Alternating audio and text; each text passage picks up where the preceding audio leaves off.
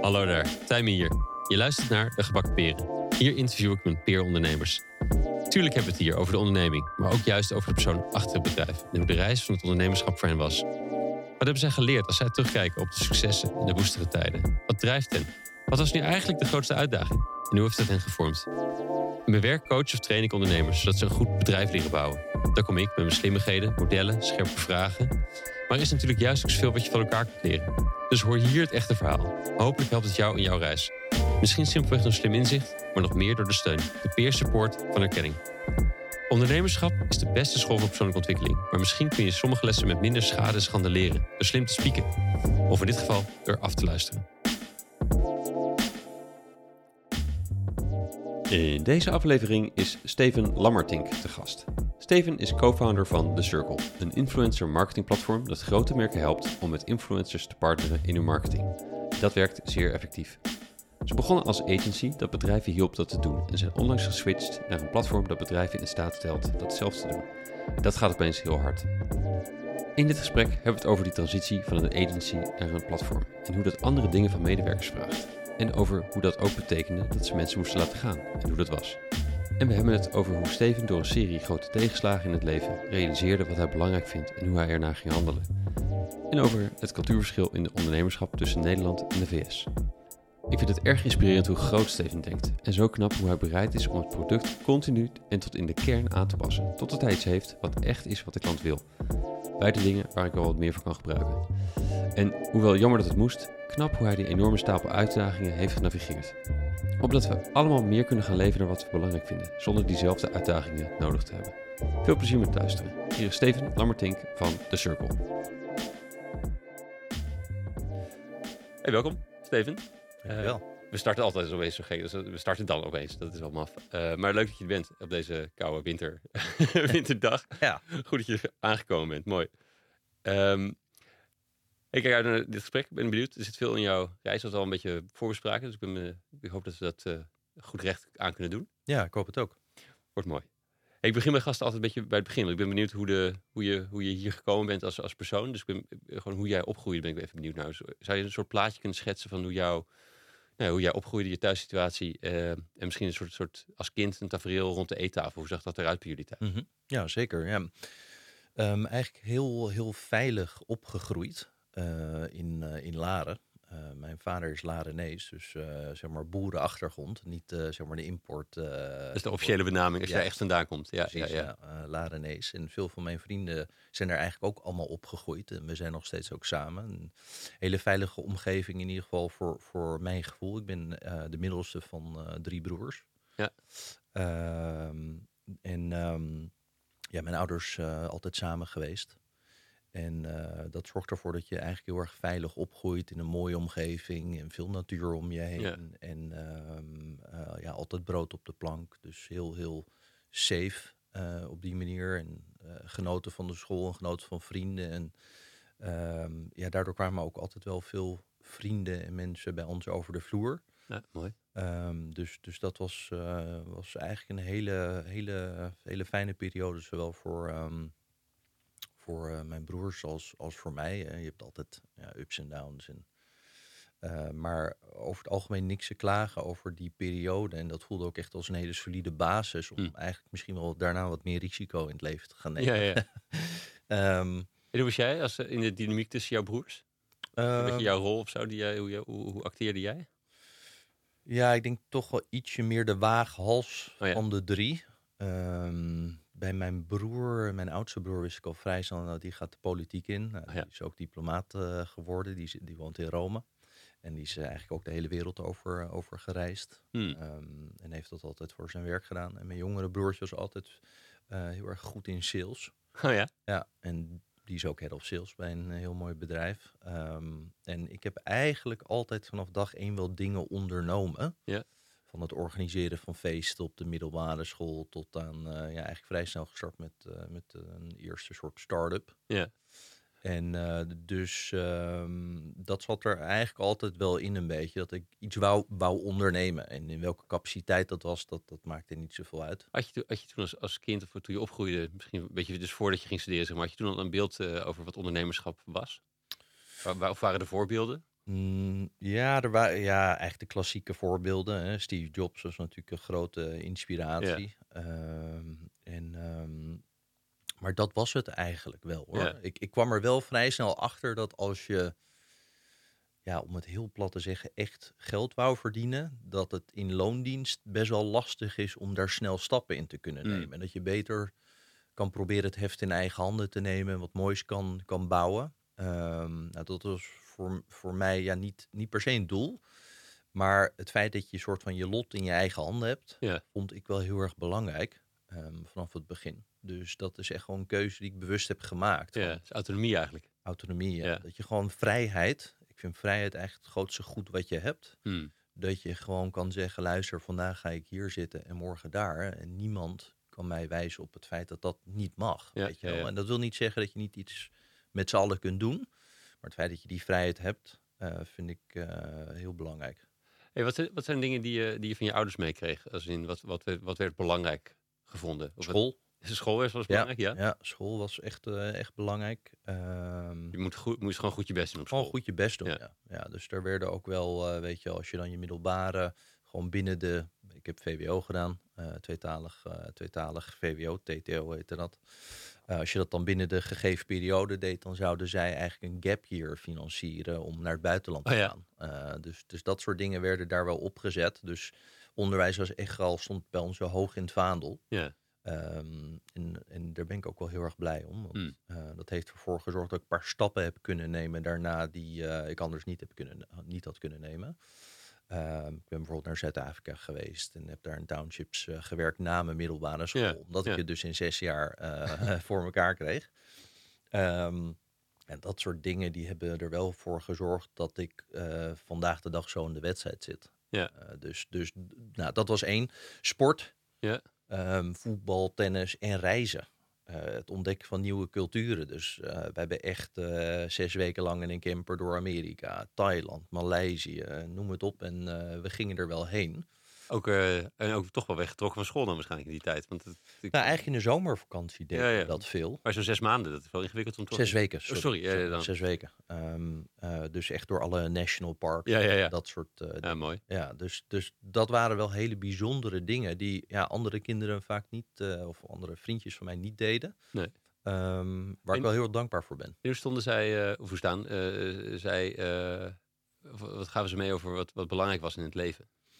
Om, Nou, eh, omgang misschien meer. Dus de, integriteit, Ja. weet je wel, eerlijk zijn, eh, eh, er zijn voor elkaar en Mm. voor je vrienden en, en voor familie. Ehm, ik denk die, die drie dingen, vertrouwen, integriteit en familie en vrienden, Ja. dat, dat, dat stond echt, dat was eigenlijk, dat bundeltje was eigenlijk één. Ja. En heel erg belangrijk. ja, snap hem. Ja, mooi. Ja. Hey, en, mij in Rotterdam, je bent in Rotterdam gaan studeren, volgens mij? Ja. Ik denk dat het, eh Ja. ik het bedrijfskunde noemen, wat je ging doen? Of- Ja, dus International Bachelor in Economics en Business Economics. Ja, Ja, Economics, apart. ja. eh, was een nieuw programma, Oké. IBEP, Ah, op de Erasmus Universiteit in Rotterdam. iCap. ja, ik moest op een gegeven moment kiezen. Ik was dus op dat gap hier in Zuid-Afrika en. Australië. En op een gegeven moment moet je die keuze maken. Hmm. Terwijl je die keuze natuurlijk eigenlijk helemaal niet weet op die leeftijd. Nee. Daar ben ik achter, eh, achteraf gezien ook wel achter gekomen. En toen heb ik gewoon gekeken van, nou, wat wil je ongeveer? Nou, iets met een bedrijf, eh, Ja. iets internationaals, Engels eh, werd altijd meegegeven dat het belangrijk was door mijn ouders. Ja. Ehm, ik had al tweetalig middelbaar onderwijs eh, gedaan. En toen hoorde ik eigenlijk, ja, Rotterdam is gewoon echt heel goed. Erasmus Universiteit is top. Ja. Als je wil ondernemen, komen veel topondernemers vandaan. En nou, allemaal geweldig. En ik zat in Zuid-Afrika. Ik dacht, nou, ik schrijf me in en, en let's go. Ja. En eh, dat is hem toen geworden. Ja, ja, precies. Ja, ehm, dus eh, daar, daar ben ik begonnen. Hey, hoe, hoe, was, en hoe ging je studie? Hoe ging je school hier verder af, zeg maar? Hoe ging Nou, het? best pittig hoor. Toch wel? Ja, dat vond ik best wel pittig. Ook omdat eh, in de tijd dus, ik, had één onderdeel Zuid-Afrika, één onderdeel Australië. In Australië werd mijn moeder, werd er borstkanker geconstateerd Oh ja. bij haar. Ehm, dus dat eerste jaar was best wel eh, doorbijten. Ook omdat je dat natuurlijk allemaal een plek moet geven. Mhm. Ehm, en eh, ja, dat kan een hele slepende ziekte zijn. Mijn moeder is uiteindelijk ook aan overleden. Ja. Ehm, maar daar moest ik een beetje mee stoeien. Best wel een pittig curriculum. Hè. Dus eh IBEP zat net onder econometrie. Ja. En ik was bepaald niet wiskundig. Dat heb ik me echt aan moeten leren. Uiteindelijk was ik er wel goed in, maar ik vond er echt geen, geen zak aan. Ehm, dus dat eerste jaar was echt, echt, echt eh, heel heftig. En vielen ook ve- veel mensen af. Ehm, en ik kon daar ook niet zo goed aarden of zo. Ik had niet zoveel vrienden zoals ik gewend was uit mijn tijd in Laren. Dus ik merkte dat ik vaak maandag tot vrijdag daar was. En dan reed ik vrijdag vaak weer terug naar Laren, Amsterdam. Ja. Ehm, Wat, wat, eh, waar, waar wijd je dat aan? Dat je dat, dat, wat is het verschil? ja, ik moest gewoon winnen. Ehm, ik, ik, ik kwam net terug uit, eh, uit Australië. Hele vrije, open cultuur. Dan kom je Mm. toch in de Nederlandse cultuur, die is anders. Eh, ondanks dat dat wel internationaal was. En ik had gewoon wat moeite om daar echt goed, goed te aarden. Snel connectie te leggen met mensen. Wat ik eigenlijk wel gewend was om te doen. Ja. Ehm, dus dat, dat maakt het wat moeilijker. Ehm, ik had ook ineens te maken met heel veel slimme mensen. Veel slimmere mensen dan ik. In ieder geval op hè, dat, dat universitair-achtige niveau. Ja. Ehm, dus dat is gewoon een ander... eh, ja, was gewoon even wennen. En daar heb ik echt gewoon een jaartje aan moeten wennen. Ja, dat laatste ken ik ook wel. Ik ben, ik ben natuurkunde gaan doen. En dat, kijk, als je natuurkunde gaat doen, ben je dat eigenlijk op de middelbare school ben je daar een van de beste in. Want Ja. dat, en dat zou eigenlijk, geldt natuurlijk voor de meeste studies, want je doet waar je goed in bent. Maar ja, het- opeens ben je dat tijdens de studie, is iedereen dat. En dan, oh ja, waar ik me eigenlijk mee onderscheide een beetje. Hè? Dus Ja. dat, eh, dat, dat is hier gewoon een soort van gemeengoed. En sterker nog, ik zit hier in de middenmotor. bij Ja. ze. ja. oh, oké. Ja, precies. Nou, dat, dat. En ik moest... Ik voetbalde bij eh, SV Laren 1. eh, Weet je wel, is niks bijzonders, maar dat was wel leuk. Ja, daar moest je allemaal afscheid van nemen. Om dat dan weer te gaan zoeken ergens anders. Dus ik kwam wel in een team terecht, maar dat voelde natuurlijk weer niet zo. Ja, en op een gegeven moment ben je echt een beetje, zeg maar...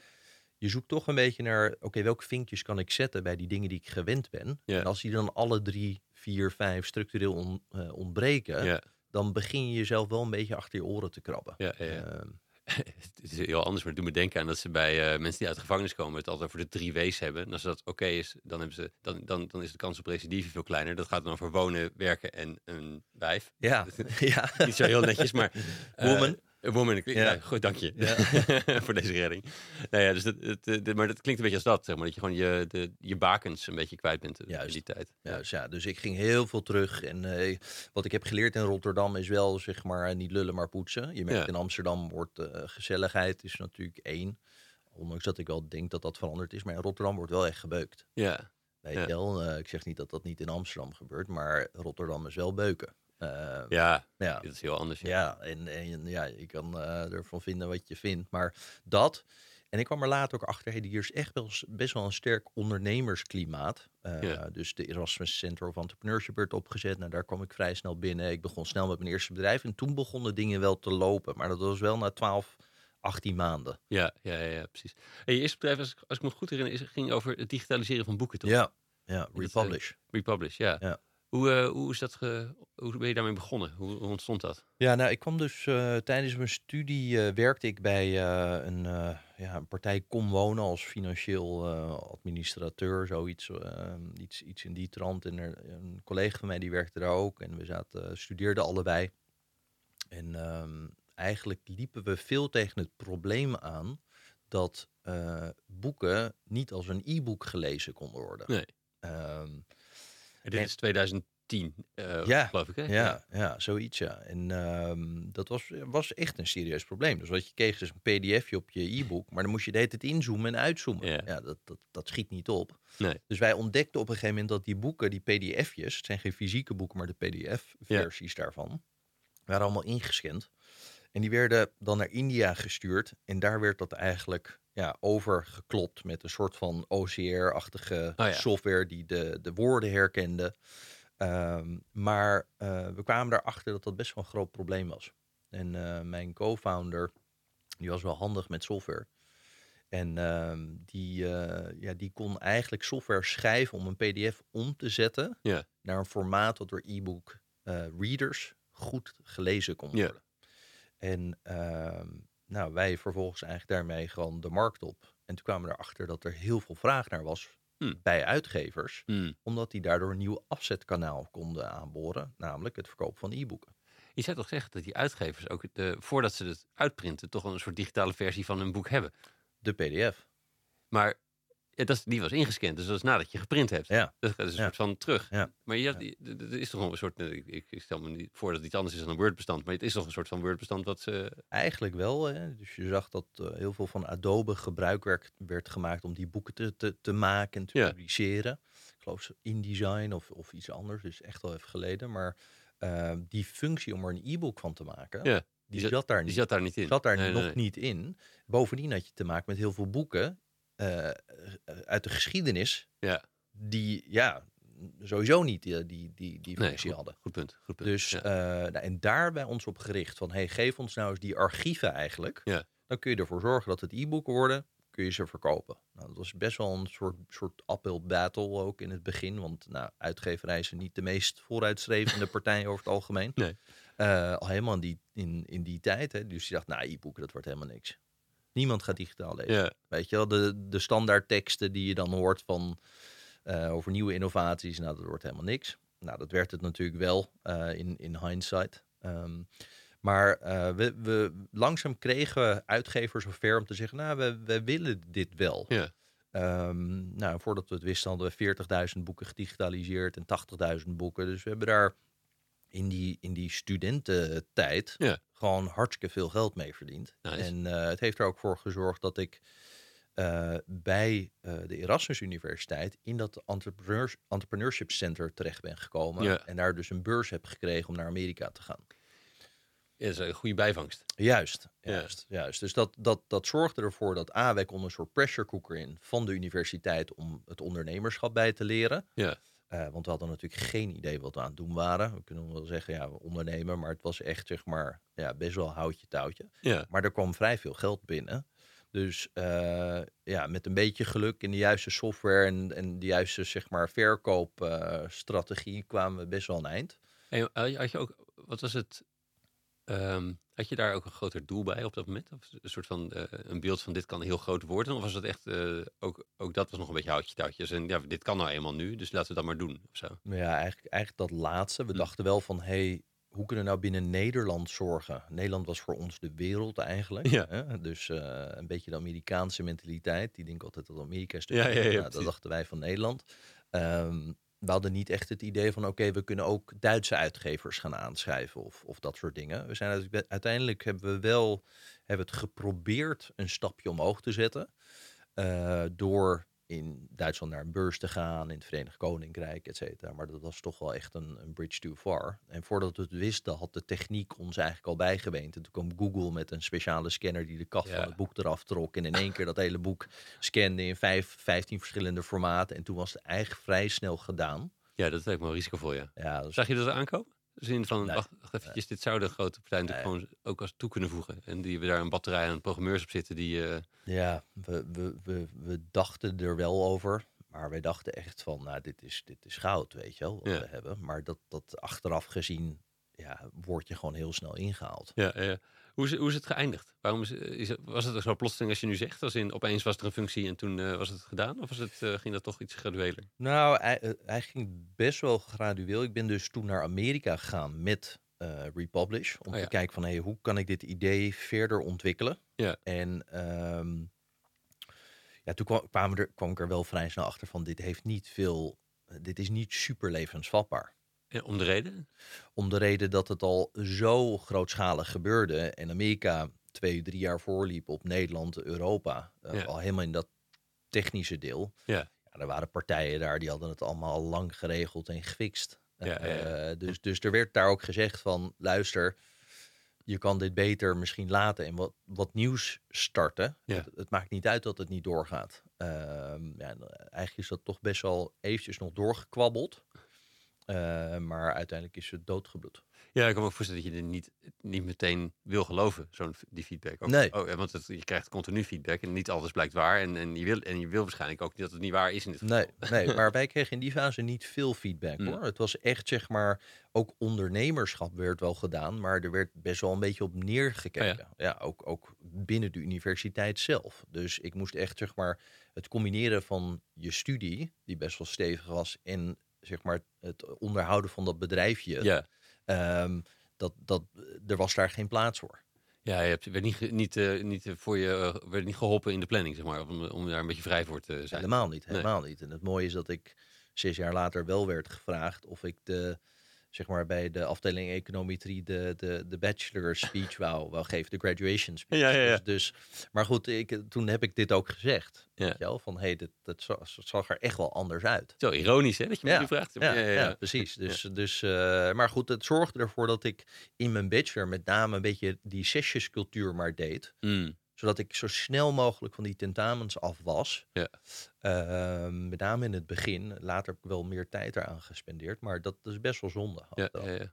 Hey, wat merkte je nog meer over die verschillende cultuur tussen de, tussen de VS en, uh, en, uh, en hier? In het, in het, ik neem aan dat het met name in die tijd is ook. Hè? Maar de, voor mij was het... Uh, in de, kwamen hier ook wel van die accelerated programma's op in die tijd? Die waren er. Rockstar bijvoorbeeld was er nog niet eens.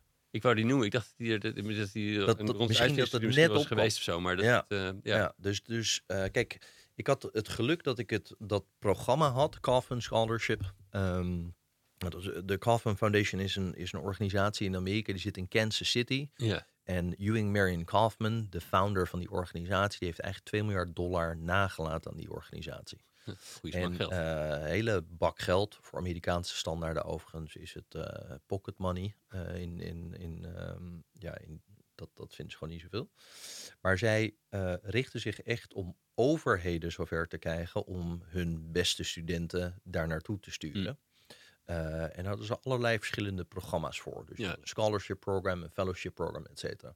Nou, A, hoe je daar al werd ontvangen. Dus wij lagen met negen studenten in het Marriott Hotel in Kansas City. Ja. Uh, allemaal ondernemers in verschillende maten en vormen, et cetera. Maar allemaal van Leiden, van Delft, van Rotterdam, van Amsterdam.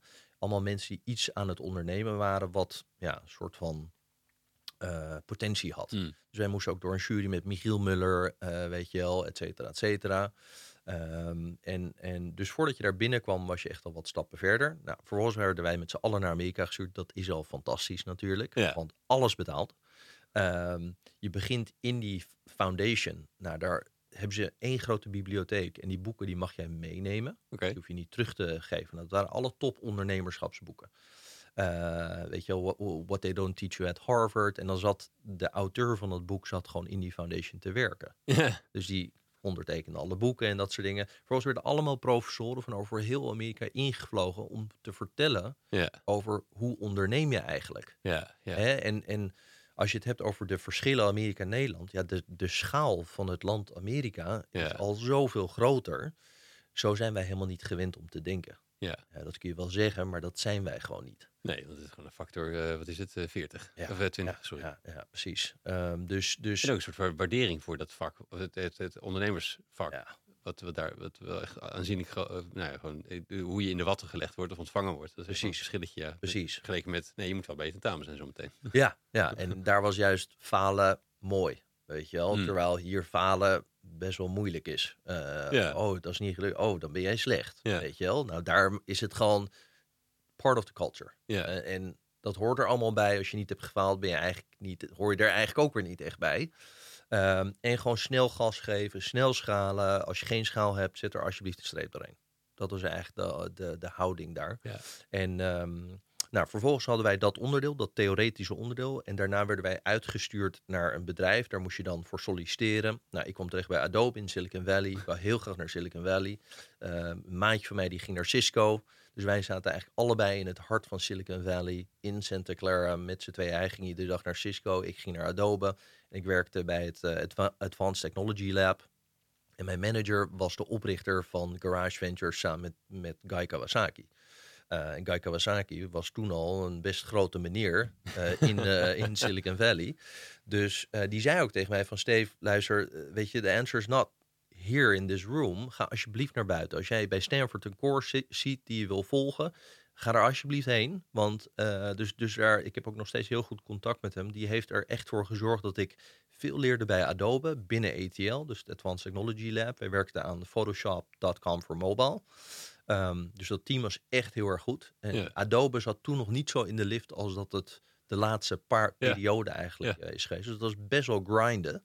En hard beuken en lange dagen. Maar ja, weet je, met die kennis en met zoveel getalenteerde mensen om me heen, dat, dat, ik, ik, dat was ik helemaal niet gewend. Nee. Ik was wel gewend om te werken met mensen die universitair gezien slim waren. Maar Ja. dit waren echt slimme mensen waar ik tegenop keek. Ja. Eh, engineers en managers die Hey, wat, wat, wat konden zij op een andere manier dan wat je, die, waar je dus, dan de andere slimmeriken die je hier thuis kende? zeg Mm. Maar wat, eh, wat, wat was het dat zij konden? Nou, het schakelen tussen het conceptuele en vervolgens het bouwen ervan. Ja, ja, ja. En dan echt op hoog niveau. En ik moet je ook eerlijk zeggen dat ik niet zo vaak in zeg maar, de bedrijven die ik nu aan het bouwen ben, dat soort mensen nog ben tegengekomen. Mm. Eh, dus dat waren echt waanzinnige mensen. En, en die, ja, die gingen allemaal naar de, de grootste start-ups. het- Of zijn zelf start-ups begonnen. En dus dat, ik, ik denk dat dat conceptuele, het hele grote denken vanaf het begin. Ja. Hoe dan een bepaalde architectuur, organisatie, een team en een cultuur erbij moet staan. ja, ook dat nog. Niet alleen Om- product. Ja, ja. Alles, alles. En dan echt ja, specialismes. Hmm.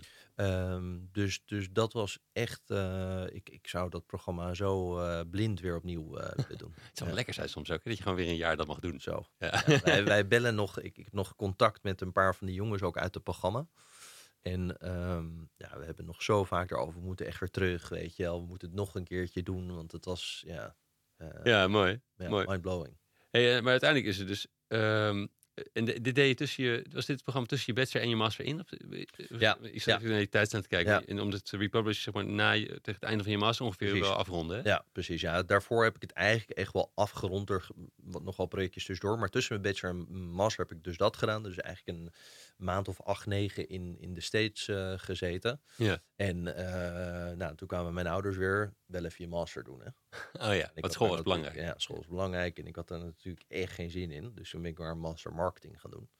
Ehm, maar achteraf gezien, ehm, ja, nou, het, het was niet verkeerd. Maar ehm, ik weet niet of ik het weer had gedaan. Nee, ik had, ik had namens die een beetje dezelfde gedachte. Ik had ook eerder gewoon kunnen, vette dingen kunnen gaan bouwen. Ja. Zeker met een paar jaar later, toen ik, het, eh, toen ik ook eh, wat meer ondernemen, onder, ondernam naast, naast mijn werk op dat moment. Dat ik dacht, ja, die, het is dat ik nog in het propenduizen doctoraal systeem zat, zeg maar. Precies. Dat het eerst één jaar is en dan nog vier jaar. Dat je, dat je eigenlijk bijtekent vanaf het eerste jaar. Dan is het nog een no-brainer om bij te, Ja. te tekenen, zo gezegd. Ja.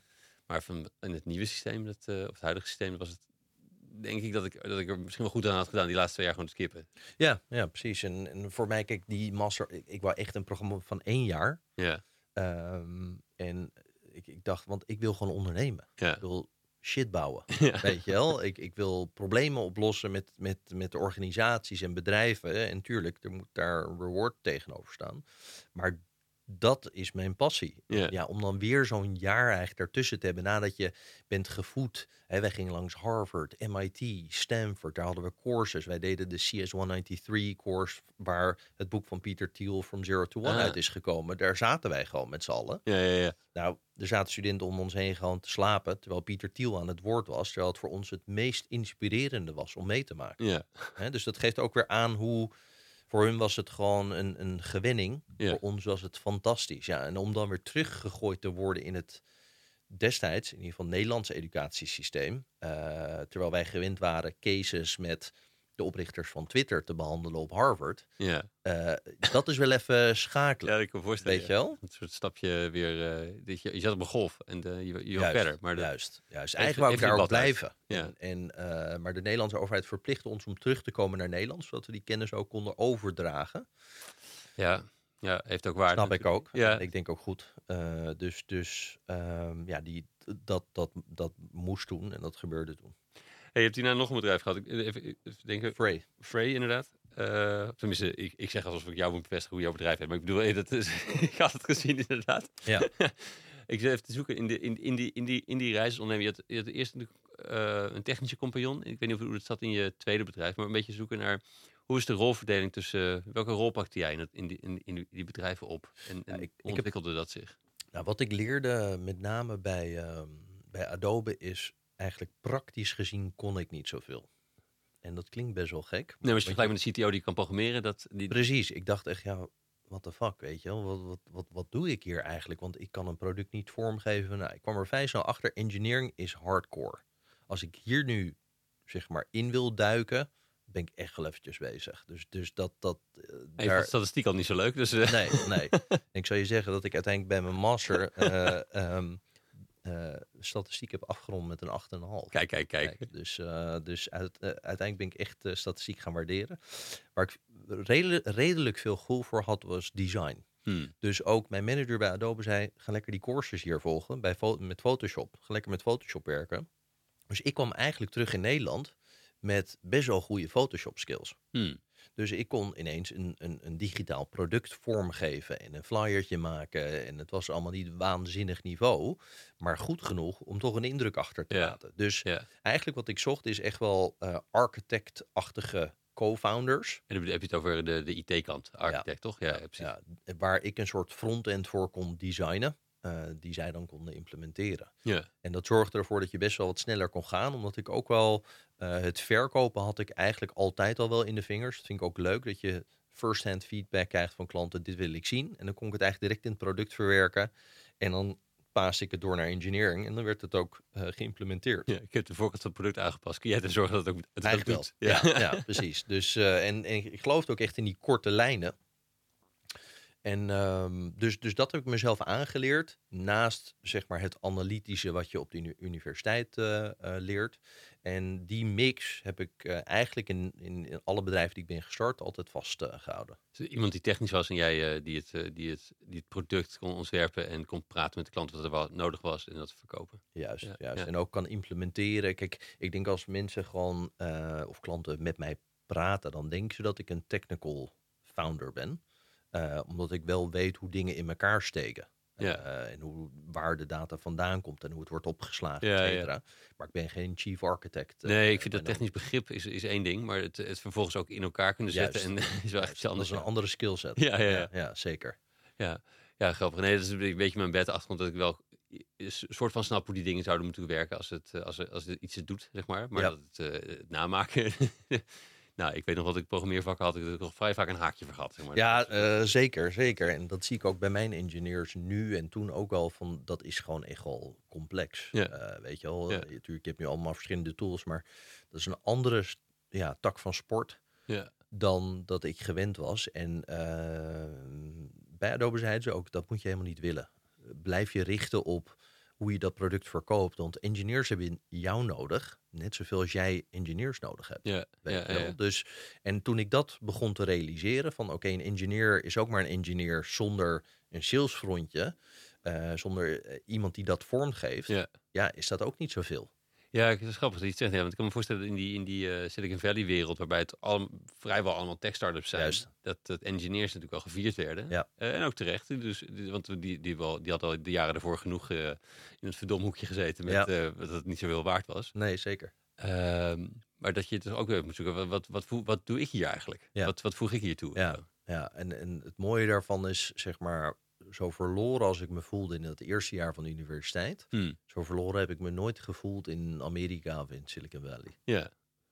Er werd, het, er, er werd ook gezien dat dat, dat, dat, dat, dat nou eh, wel- welk aspect, behalve dus dat, wat je kan, maar we, ook op andere vlakken. Dus dat je misschien meer bakens had weer. Ja, ja dat, dat denk ik ook. Hè. Echt dat je met, eh we hadden dan met negen jongens, dat is best wel apart eigenlijk, hè. al helemaal nu. Maar toen negen jongens die gingen ondernemen, ja. allemaal diezelfde mindset, met z'n allen alles doen, Ja. elkaar steunen, supporten. Eh, dat hele supportsysteem onder elkaar was, was echt heel sterk. Hmm, Eh, niet elkaar afvakkelen of zeggen dat is niet goed of dit is niet goed, maar meer ik zou het zo doen en dan ook helpen daarbij. Ehm, allemaal binnen dat ondernemerschapswereldje, wat toen nog niet zo groot was als dat het nu is. Dat, dat maakt een, een enorm verschil dat, je daar, dat ik daar in ieder geval veel sneller kon aarden. Ja, mooi. Mooi. Hey, hoe, is, eh, hoe is het ontstaan van de Circle begonnen? Want je hebt natuurlijk dus Free begonnen, dat Ja. ook een paar jaar gedraaid. Ja, En, en, en, maar hoe begon je met het, eh, het huidige bedrijf waar je nu zit? Dat is natuurlijk eh, bijna tien jaar geleden. ja, ja zeker. De, de time flies. Ehm, eigenlijk, ehm, ik was met Frey bezig. Dat was een buyer-powered marketplace for services. Nou, dat is een fancy, fancy word voor eigenlijk een applicatie die zegt van... hey, ik wil deze ruimte in mijn podcaststudio laten schilderen... en ik ben bereid daar 100 euro voor te betalen. Dus wij draaiden eigenlijk die marktplaats om. Hmm, Hè, normaal gesproken, je, wat kost jij om deze ruimte te schilderen? Nu kun je zeggen 100 euro en dan wil ik de ruimte wit hebben. Hij is nu zwart. Ehm, nou, dus, dus dat, daar zorgden wij voor. En wij, ik kwam er snel achter dat eh, het best lastig is om al die freelancers, want het was een two-sided marketplace. Aan boord te krijgen en ervoor te zorgen dat je daar een beetje schaal in krijgt en dan een businessmodel erop in een markt die klein is. Hmm. Ehm, ik had dit concept eigenlijk een beetje gestolen slash geleend uit Amerika, want daar kwam toen net eh Zarly en TaskRabbit, et cetera, Ja. kwamen allemaal op. eh, die dat model eigenlijk aan het, aan het bouwen was. Hier had je net Werkspot. Ja, ja, ja. Nou, bij mij ging het dan vanaf een mobiele, mobiele telefoon. Dus ik heb eigenlijk al het geld wat ik heb verdiend uit Republish, heb ik daarin geïnvesteerd. Ja, dat ging vrij snel, eh, was, was ik daar eigenlijk al doorheen. Heel Ja, ja, engineering resources en het kwam niet van de grond. En toen dacht ik van, goh, als ik weer wat doe, wil ik niet meer te maken hebben met, ehm, met eh, ja, mensen die je moet aansluiten eigenlijk. Maar wil ik echt in een netwerkje stappen, zodat je veel sneller schaal hebt. Wat bedoel je met een netwerkje dan? Die... Ja, een netwerkje van eh, mensen die, of, of een, een portaal of een website of iets wat heel veel mensen kan bereiken. Hè? Dus al heel veel verkeer heeft eigenlijk. Ja, ja. Terwijl als jij met een freelancer praat, is dat het die ene persoon Ja. die die ruimte kan schilderen. Terwijl als jij met een eh, uitgever of een nu.nl praat, ja, dan heb je heel veel mensen die al op dat domeintje zitten. Ja. Als je daar je oplossing overheen kan gooien, heb je automatisch schaal. Ja. Ehm, dus eh, ik zat in een verzamelpand en toen kwam ik ehm, eh, mijn eh compagnon Daan tegen. En toen vertelde ik hem een beetje over, hey, eh, we hebben, eh, ik heb in eh, mijn tijd in Silicon Valley twee engineers leren kennen. Die hebben altijd gezegd, ze staan klaar als ik een goed idee heb. Ik heb het idee bij hem gepitcht. Dat is namelijk een buy-button over een foto heen, waarin we een eh, database van producten hebben. Zodat de retailer kan zeggen, dit zijn de producten die in die foto staan. En die kunnen mensen dan direct kopen door op die buy-button te drukken. Ja. Toen zei nou, dat vind ik wel interessant. Weet je wel? En eh, Daan heeft een eh, financieel-juridische achtergrond. Dus die kwam eh, bij DLA Piper vandaan. Die had er lang gezeten en die wou graag steunen. En zo is eigenlijk een beetje de circle gestart. eh, waarbij we dus die buy-button hebben ontwikkeld met de engineers eh, die in Silicon Valley zaten. En dat kon dan via een klein stukje code over eh, websites heen. Eh, en toen kwamen we eigenlijk net een beetje bloggers ook op. Dus WordPress-sitejes werden, Oh ja. eh, werden uit de grond gestampt. Dus toen zijn we een plugin gaan bouwen voor WordPress. Buy-button eroverheen. En toen kregen we wat aanvraag vanuit influencers en bloggers. Die zeiden, hey, ik wil dat jurkje eigenlijk wel kunnen verkopen... als ik dan een affiliate in, eh, Ja. inkomen kan genereren. En dat ging best wel goed. En die bloggers die, die konden flink producten verkopen. Kwamen we ook nog eens achter. Ja, ja, ja. Dus, Dus, was voordat eh, er, dat, dat influencers noemden, waren dat gewoon mensen die, eh, die een volgerschap Precies. hadden die, die, die hun blog lazen. Precies, precies. En het mooie van dat stukje code is, we konden zien hoeveel bezoekers die bloggers daadwerkelijk hadden. Hmm. Dus het was eigenlijk een, een soort tweeledig systeempje waarbij we influencers, bloggers meer konden vertellen over, hey, zoveel verkeer krijg je en zo converteer je dat verkeer. En hier hou je, Dat wisten zij ook niet. dat wisten zij vaak niet. Nee, zij werden echt betaald een paar honderd euro voor een samenwerking met iets eh, en, en dat was het wel. Ja, ja, ja. Dus dat is een additionele inkomstenstream voor bloggers. Additionele inkomstenstroom voor merken. eh, met name fashion en beauty merken. En eh, dat was eigenlijk het begin van de circle. Hey, wil ik nog even, even, even ook terugkijken naar de, de vorige twee bedrijven. Dus dat je steeds een compagnon vindt en dat je denkt, nou ja, met jou wil ik de wedstrijd wel aan. Hoe, en wat, en, eh, nou, ik heb zelf al wat, eh, wat, wat pogingen gedaan daartoe, maar dat is niet altijd een goede match, zeg maar. Nee. En dus hoe, hoe, ehm, nou, hoe, hoe wisten jullie allebei dan op de soort van de go-knop te drukken en we, we gaan inderdaad, we, we, we starten dit samen? Of hoe, hoe bepaal jij of je het weet? Eh, Ja, dat, dat is toch wel een beetje aanvoelen ook. Eh, ik heb wel geleerd dat je vaak beter eh, wat meer tijd kan nemen. Hè, voordat je echt zeg maar head over heels ergens inspringt. Ja. En gewoon maar wat gaat doen. En dat je ook zorgt dat je skillset complementair is aan elkaar. hmm. Dus ik ben geen engineer, maar kan engineers wel aansturen. Daan was financieel heel sterk, juridisch heel sterk. Dus dat waren ook weer twee onderdelen die je normaal gesproken moet inhuren. Eh, plus hij kon een stukje kapitaal meenemen. Dat Hm. was heel interessant. Dus ik hoefde ook niet zelf te financieren. Ik had die middelen ook niet. Ehm, dus zo konden we eigenlijk van start. En hij bracht echt iets wat ik niet kon. Ja. En vice versa. Ja. En als dat hè, als je die balans eigenlijk hebt, of disbalans, dat je elkaar kan aanvullen, dan denk ik dat je een heel sterk plaatje kan vormen als je de juiste ja, hires daarna natuurlijk maakt. En ook op persoonlijk vlak. Dus dat je, want je, je moet natuurlijk ook, eh, en dat geldt voor, voor alle drie, eh, je compagnonnen, je moet natuurlijk ook wel lekker kunnen samenwerken. Ja. Hoe, hoe, hoe, hoe toets je dat? Of hoe tas je dat af? Ja, dat is. eh, ik, ik ben er wel achter gekomen dat ik re- redelijk dominant ben in zeg maar hoe ik dingen wil, weet je wel, en hoe ik het wil organiseren. En ehm, dus, dus ehm, ja, je moet wel iemand, als je dat weet van jezelf, moet je iemand vinden die, waarvan je weet, die kan zich daar ook in schikken. En die kan op de juiste manier een beetje tegengas geven. Weet je dat nu of is je dat bij de eerste keer al? Eh, bij de eerste keer wist ik dat totaal niet. Bij de tweede keer wist ik dat heel snel. Toen zijn we ook vrij snel uit elkaar gegaan. Oh ja, Ehm, omdat ja, dan, dan kom je er sneller achter. Bij de derde keer met Daan wist ik heel snel van... hey, die heeft echt iets wat ik niet heb. Dus dat, dat klikt, klikt lekker. Ja. En eh, hij liet mij mijn gang gaan en ik kon hem zijn gang laten Ja. gaan. Het gebeurde allebei. Ehm, dus je dominantie kwam niet in, in zijn vaarwater Nee. en ook andersom eigenlijk Nee, niet. nee, precies. Want eh, Daan is ook best dominant. eh, dus dat is wel grappig. Maar het versterkte elkaar eigenlijk Mm. alleen maar op een goede, positieve manier. Ja, ja, ja. Ja, grappig. Ja, het blijft interessant. Ik weet, ik we één keer, nou, ja, hij het ook Steven, maar met hem, eh, wij dachten, we vinden elkaar zo leuk, gewoon als gasten, dat we, wij moeten samen iets beginnen. Ja, dat moet je nooit doen. nee, dat, is- Nee. Dat, is- dat is niet genoeg. Dus je, moet elkaar, wel- je moet elkaar natuurlijk wel goed door een deur kunnen. Maar dat, ehm, wij zaten heel erg op, we dachten gewoon heel erg hetzelfde. En dan ga je al gauw, gauw denk je, dat dit zijn de dingen die ik moet doen. En ja, maar die wil het ook doen. En beide moeten zich dan opeens dingen gaan doen die ze eigenlijk helemaal niet Ja. eh, goed kunnen. Ja, het is echt, eh, alignment is heel belangrijk om je visie en missie heen van je bedrijf. En Ja. niks moet je eigenlijk daar ook van afleiden. Hè? Dus als je gewoon zeg maar op papier zo'n exercitie doet, eh, wat vind jij de drie belangrijkste dingen eigenlijk die, je, die jij gaat invullen en ik? Ja, Het is best wel makkelijk om drie dingetjes op te schrijven voor de, voor de meeste mensen. Maar vervolgens als je er eentje moet opschrijven, Mm. dan wordt het een stuk ja, moeilijker. ja. En als jij en Daan net een andere opschrijven, dan is het eh, ingewikkeld. Ja, ja. Ja. ja. En, en dat is best wel belangrijk, eh, dat je daar alignment hebt en dat je weet, dit is, dit is onze doelstelling Ja.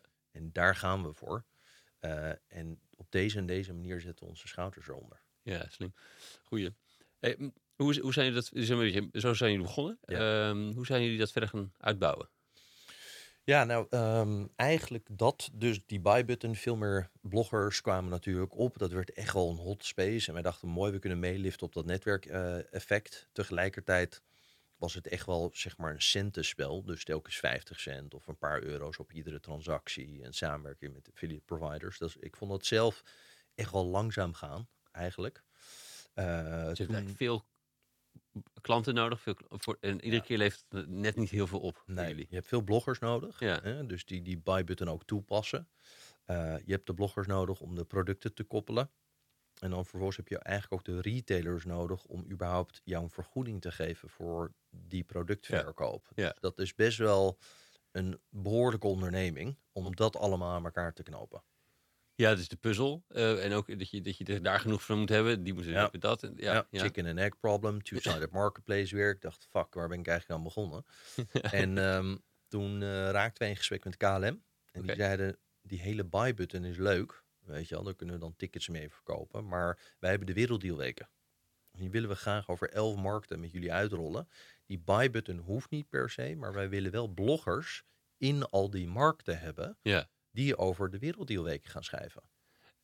Het is natuurlijk lekker als iemand zegt dat ene ding wat jullie product, jullie product Ja. maakt. Dat hoeft Dat niet hoeven we niet. Dat was nee, al- dat, is, dat, dat is niet zo interessant. Maar die bloggers, dat vinden we wel interessant. Ja, dus dat is, mijn was even de glas half vol, maar de glas half, voor half leeg. En die van jou is de glas half vol is natuurlijk dat je Ja. opeens met KLM praat. Ja, ja, maar met mijn glas bijna altijd half vol. Ja. Eh, maar ja, nee, dus dat was een hele interessante. Toen, en dus wij daar naartoe en op een gegeven moment zeiden ze, ja, wij willen, ik geloof dat 17.000 euro was voor die campagne. En dat was waanzinnig veel geld voor ons. Ja, want jullie zetten natuurlijk heel veel van die, van die paar euro's bij elkaar te- Precies. te zetten. Ja. Dus wij dachten echt, oké, en wat heb je nou? Nou, eigenlijk vinden jullie platform al waanzinnig. En dat is, een- dat is een soort briefing platform, waarbij KLM dus een briefing in ons systeem kan zetten. Ja. En influencers, bloggers daarop kunnen reageren en zeggen, ik ben wel geïnteresseerd. Hmm. Wat wij niet hadden, was een wereldwijd netwerk. Nee. Dus, eh, dus dat was iets wat we moesten opvullen. Ja. Maar wij zetten gewoon die campagne live in ons platform. En we hadden honderden aanmeldingen uit Canada, Zuid-Afrika, weet ik veel waar. Allemaal bloggers die een hand opstaken en zeggen, nou, ik wil dit wel gratis doen. Hey, en hoe kwam dat, denk je, dat, ze, dat al die mensen jullie toch wisten te vinden? Want jullie wisten nog niet van het bestaan van al die bloggers. Tenminste, die hadden niet die bloggers in jullie systeem zitten. Nee, we hadden ze niet in, in het systeem. We wisten wel dat ze er waren. We kwamen erachter, hey, die bloggers zitten allemaal op dezelfde communities binnen Facebook. Instagram was er nog niet. Nee. Ehm, eh, dat, dus die verzamelen zich daar. Ja, als je daar de juiste opportunity langs gooit, Ja, een samenwerking met een KLM of een ander eh, merk, groot merk, dan gaat het snel. ja want die, die zoeken ook natuurlijk naar een manier om eh, iets, iets over te houden aan al het werk wat ze op de Tuurlijk. doen. Tuurlijk, Ja. tuurlijk, tuurlijk. Die, die doen het eh, ja, ook niet voor gratis. En ehm, dat zorgde ervoor dat we een heel groot netwerk vrij snel in korte tijd konden bouwen. Samen met KLM, elf markten. En vervolgens kwam er een grote fashion retailer langs die zeiden, wij willen dit ook. Ja, Die buy button hoeft niet. Maar die bloggers die gewoon content maken ja, met een affiliate linkje is voor ons eigenlijk al voldoende.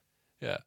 En is, dan, ik, ik zou nog even denken, die buybit is wel handiger dan een affiliate link. Of is dat, is dat, is dat toch, maakt het het gewoon nodeloos complex? Ja, eigenlijk wel. Want die buy button zorgt ervoor dat er een, een soort pop-upje kwam waar al die producten in stonden. Eh, maar eigenlijk zorgde hij er alleen maar voor dat het een extra klik was om bij die site van die retailer te Ja, komen. ja. En dat is dodelijk voor iedere conversie. Ja, ja, ja. ja, snap ja. je? Dus ze zeiden, doe gewoon een linkje dat direct naar mij toe wordt gestuurd en dan handel ik het wel af. Ja, ja, ja. En je had het natuurlijk over, over compagnons en zo, maar eh, geen van jullie was eigenlijk een hele technische Nee, compagnon. En ik kan me voorstellen, als je wel met een technische compagnon had gezeten, die de buy-button eh, goed kon maken, zeg maar, Ja. dat die dan misschien wel gedacht, ja, maar dat ding, ik, ik zat op de techniek hiervan. Ja. En, nu wordt het opeens een marktplaats. ja, ja. dat is Nou, anders. we hadden natuurlijk die engineers uit Silicon Valley. Mhm. En eigenlijk op het moment dat we die pivot maakten, merkten we ook wel dat de interesse vanuit de Valley minder en minder werd. Oh ja, Ja, dus we zijn die engineers ook echt kwijtgeraakt op een gegeven moment. Want wij gingen die kant op. En ik denk dat zij de andere kant op wilden. Ja. En je hebt natuurlijk een 9-hour time difference. Dat zorgt ervoor dat het al lastig is om te onderhouden. Dus we waren heel vaak s'avonds avonds bezig. Ja. Ehm, dus, dus eigenlijk is dat best wel natuurlijk uitgefaseerd. En ehm, hebben we eh, ja, gewoon ons eigen pad bewandeld. Zijn we zelf engineers in Nederland gaan sourcen die dat eh, vervolgens zijn gaan bouwen. ja, maar en ook dat je dus niet iemand hebt in het, eh, van de twee eh, founders, Nee, die wiens portefeuille opeens kleiner wordt, nee, eigenlijk hierdoor. nee, nee. En misschien eigenlijk alleen maar groter wordt voordaan. Bijvoorbeeld, want ik kan me ook voorstellen, andersom kan ook bestaan dat je dat, je, dat finance legal op een gegeven moment gewoon, ja, op een gegeven moment heb je dat gefixt en dan ben je klaar. Of Ja, zo. ja. En dat dat eh, nu met zoveel meer blogger partnerships misschien wel een belangrijke ro- rol werd of zo. Ja, zeker. Dat, dat, dat was het ook wel. Dus het, het was aan alle kanten. Wij hebben ons door die zeg maar tien jaar de circle denk ik wel zes, zeven keer opnieuw uitgevonden Hmm. ook. Weet je wel? En, en omdat wij zeiden wel, dit is de missie, dit is de visie, maar die was nooit echt written in stone. Hmm. En eh, als je dat niet hebt, dan is, het, dan is het moeilijk hoor. Je moet echt wel vasthouden aan je geloof. Ja, het is, en tegelijk, dus vaak dus uitvinden, heruitvinden. Ja. Dus hoe balanceer je die twee? Dus dat je, dat je wel vasthoudt aan je geloof en toch ook wel weer uit, heruitvindt. Ik denk dat ondernemen continu heruitvinden is. En dan met name prioriteiten opnieuw blijven stellen. De hele tijd daar opnieuw naar blijven kijken. Ik probeer ook vaak ja, dingen eigenlijk van mijn eigen bordje juist af te laten. Mhm. Hè? Eh, en ook bij me- de mensen die bij mij werken juist weg te nemen. Zodat er meer focus is. In plaats van, oh deze drie dingen moet ik nog doen, weet je wel. Of, eh, oh wil je dit bouwjaar is goed, dus ergens volgend jaar is het, is het klaar. Eh, ja, eh, dan word je oud op de, op, op de job. Ja. En, en dat, dat, dat werkt niet. Dus dat herprioritiseren is voor mij een belangrijk onderdeel van het ondernemen. En hoe maak je die beslissing dan? Want ik kan me voorstellen dat je continu een soort spanning hebt tussen Ja. ja, dit weet ik zeker. Of dit, eh, eh, maar dat kan ook zijn dat je dus dat, dat toch moet laten gaan omdat je aan het heruitvinden Ja. bent. Dus, dus nieuw en oud, hoe balanceer je die twee? Ja, dus deels intuïtie, maar deels ook echt goed met je klanten praten. En dan kun je een steeds beter beeld vormen. Wat zijn nou echt de pijnpunten die iedereen ervaart? Ja. En daar zo dicht mogelijk tegenop, eh, te- tegenaan zitten. Het is een soort van wat de waarheid is of zo. Ja. Nou ja, eigenlijk helpen jouw klanten wel met het vormen van het bedrijf. Je moet Ja. alleen zorgen dat je het probleem al ziet aankomen en daar een oplossing voor hebt voordat Ja. het echt zo groot wordt. Dat Dat is bij Frey eigenlijk ook een beetje. Hè? Klassiek die- was die marktplaats eigenlijk andersom ingericht. En je dacht, ja, maar iemand die zijn kamer wil veranderen, die wil dat helemaal niet zo. Ja, Die, die ja, denkt, wel. zitten anders in de... Nou, het, is, het is gewoon een moeilijk model. Hè. Kijk, dat- van ja, peer, precies. peer, peer eh, lenen, et cetera, van, die hebben ook al vier, vijf, zes keer zichzelf opnieuw moeten uitvinden. Ja, nee, en, zeker. En dat is, je zit met Europa is lastig omdat het allemaal landjes en marktjes zijn. En eh, Amerika is makkelijker omdat het één is en heel veel volume. Ja, Dus als je daar de juiste snaar raakt, dan gaat dat als een wildfire. ja, Terwijl in ja, Nederland heb je eigenlijk alleen Nederland en dan kan je vaak nog niet eens je hele business opdraaien. nee, nee, nee, ook dan nog. Nee, ik bedoelde meer dat het dus ook daar ook keek je naar eigenlijk hoe werkt, hoe werkt hier de klant die, die het geld uitgeeft, hoe werkt die? Hoe kijkt die naar zijn kamer? Die, wat je zegt, die, eh, ja, ik heb een beetje budget, het moet wit worden. En weet ik veel wie dat allemaal gaan doen, maar Ja. eh, dat spel ken ik niet, maar ik weet wel dat ik het wit wil krijgen. En dat, Ja, maar ik vond het juist wel Nederlands, omdat je dus zelf je prijs kon stellen. ja, ja, ja, ja, Snap je? Ja, ja. Maar het grappige was, mensen konden hun prijs niet stellen. Want die wisten niet hoeveel het waard Die was. wisten niet hoeveel het waard was. Dus je, Moet ik dan 50 euro geven of 100 euro? ja, ja. Weet je wel? En, en eh, ja, dat is eh, reversed psychology eigenlijk best wel lastig voor de meeste, Ja. voor de meeste mensen. Ja, het is ik heb ook vaak wel met, eh met Fuel gewerkt voor, voor diensten die ik gaf of trainingen die ik gaf. En dan kon je achteraf kon je mensen betalen wat ze, wat ze het waard vonden, zeg maar.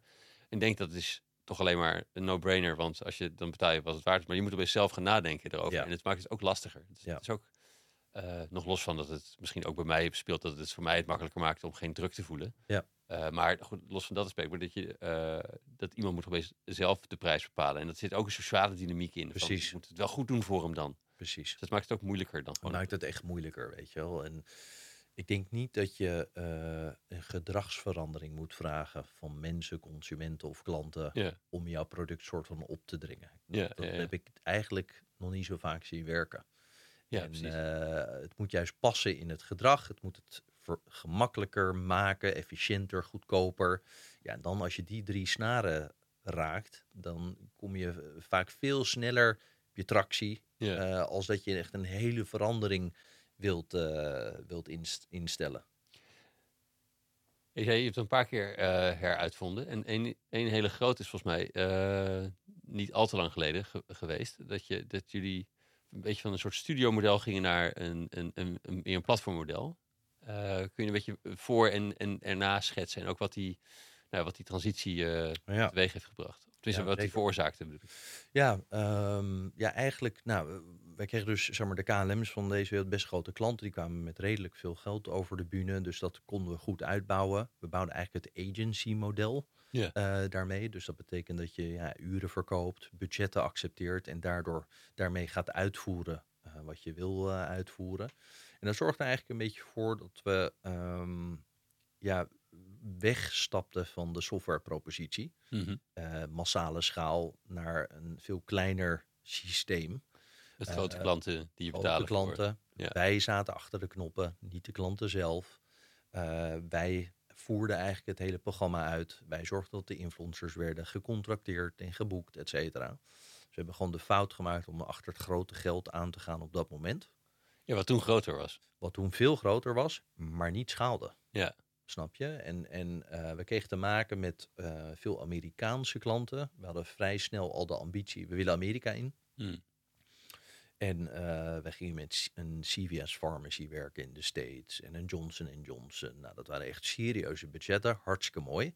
Een serieus budget, dan hebben we het over een opdracht van hoeveel? Ja, een miljoen plus. Ja. Ja, weet je wel. Dus, dus echt wel grote, grote programma's. Ja. Al helemaal toen destijds met influencers en bloggers Ja. was dat echt wel veel geld, ook voor ons als organisatie. Ja, je krijgt weer zo'n miljoen in de agency. Want eh, volgens mij, ik me goed herinner, had hier op de top iets van 45 man. is, eh, Ja, zeg- zeg- ja. Heb ik het goed onthouden? precies. Dat, ehm, ja, dat is ook dan is een miljoen best wel wat. Zeker. Dat is een, Zeker. grote opdracht. En daar hadden we er meerdere van.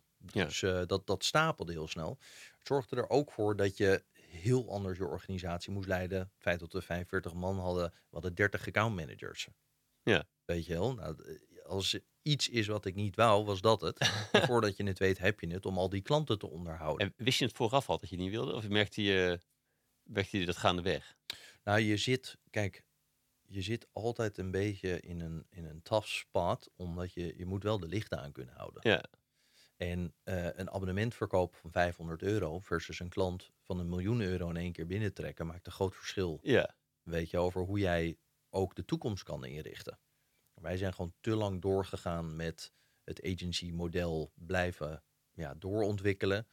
Uh, de software die we hadden, die werd beter en beter, maar was gebouwd voor ons intern, niet voor de klant. Ja. Dus was echt zeg maar delen waar de klant bij kon, maar die konden eigenlijk niks zelf doen. Je doet de software om, om uh, te zorgen dat je influencers cont contacten, dat Juist. die konden inschrijven ervoor. Jullie beheerden dat voor de klant. Ja, Ja. wij deden dat echt. En, dat En eigenlijk een accountmanager deed dat werk, zeg maar. Juist. Dus dat is ja, precies. Een accountmanager klinkt wel als een tussenlaag, maar eigenlijk is het een beetje de. Eh, als je een agency hebt met designers of consultants, dan zijn het, zijn het de, de designers en de consultants in dit, in dit geval. Eigenlijk wel. Ja. Ja. Ja, het is echt een tussenlaag die ervoor zorgt dat je ehm, de klant eigenlijk weghaalt bij de knoppen die impact hebben op hun programma. Ja, dus nee, precies. Ja, het is, maar het is wel de, de uitvoerende core laag Ja. van het bedrijf. Ja. bijna. Ja. En, je zegt, het, het, we, hebben, we hebben daar de fout gemaakt. Maar ergens is er ook eh, een bedrijf met 45 man is ook heel mooi. Precies. Op zich niet, Precies. niks Nee, mis mee. Maar niks waarom mis mee. Maar het was niet mijn droom. Eh, ik wil juist software ontwikkelen die veel klanten tegelijkertijd kunnen bouwen zonder onze tussenkomst. Ja. Eh, maar soms moet je. Hè? Als, je, als je zeg maar je software niet verkocht krijgt, om wat voor reden dan ook, of je product niet, maar er denkt een andere opportunity zich aan en die geeft een grote zak geld, dan ga je daar achteraan. Eh, of je moet zo principieel zijn dat je gewoon er een streep onder zet. Ja. Maar in dit geval was het geld ook weer te groot aan die kant. om Ja, het is moeilijk om dat te, te blijven, ja. Ja. En eh, het zorgde ervoor, nou, 2019, eh, 50 keer zat ik in het vliegen naar New York. Om met dat soort bedrijven Om met die klanten te praten, nieuwe klanten binnen te halen. En dat ging eigenlijk Elke best wel week, goed. Ja, dat Ja. was echt, eh, echt heftig. Uh, dus ehm, eh, ja, toen hebben wij, heb ik samen met mijn vriendin besloten, we gaan naar New York verhuizen. Hmm. Ehm, heel visa-traject opgestart, opgetuigd. En ehm, we hadden ehm, net ons appartement op Funda gezet en toen brak corona uit. Ja, ik voel hem aankomen, ja. Ja. ja. ja. En eh, dus daar kon een hele streep doorheen. Eh, Trump kwam ook aan de macht. Die zei, nou, er komen hier sowieso geen Oh, ja. Europeanen in. Dus forget it. Nou, die kon in de ijskast. Vervolgens werd mijn moeder heel erg ziek. De borstkanker die kwam terug. Die is drie jaar geleden ook overleden. Ehm. En ehm, dat heeft ervoor gezorgd dat ik eigenlijk goed bij mezelf weer terug naar de core ook ben gegaan. En heb gedacht, wil ik dit eigenlijk wel? Ja, want opeens vijf jaar in dit bedrijf had je een bedrijf van een kleine 50 man. Eh, Veel kopzorgen met al die mensen. eh, veel kopzorgen door alle klanten. Ja. Eh, je hebt een andere onderneming. Je hebt iets wat eigenlijk niet meeschaalt met een klant. Ehm, vandaag eh, vindt, vindt Nike je geweldig. En morgen gaan ze toch weer liever met een ander bureau werken. Ja, ik vond dat een heel moeilijk model. Weinig stickiness, weet je wel. De relaties met de klanten. Daar zaten dan vaak ook nog andere agencies weer tussen. Voordat het een keer- een keertje bij ons terecht kwam. Dus ik vond dat, eh, ik vond dat moeilijk hmm. ondanks dat we wel veel geld hebben verdiend, had, lag mijn passie echt wel ergens anders. En dat was echt aan de softwarekant. En toen langzaam ben ik daarover na gaan denken. Nou, mijn compagnon raakte burned out eh, anderhalf jaar ge- eh, geleden. En toen heb ik alles omgezet.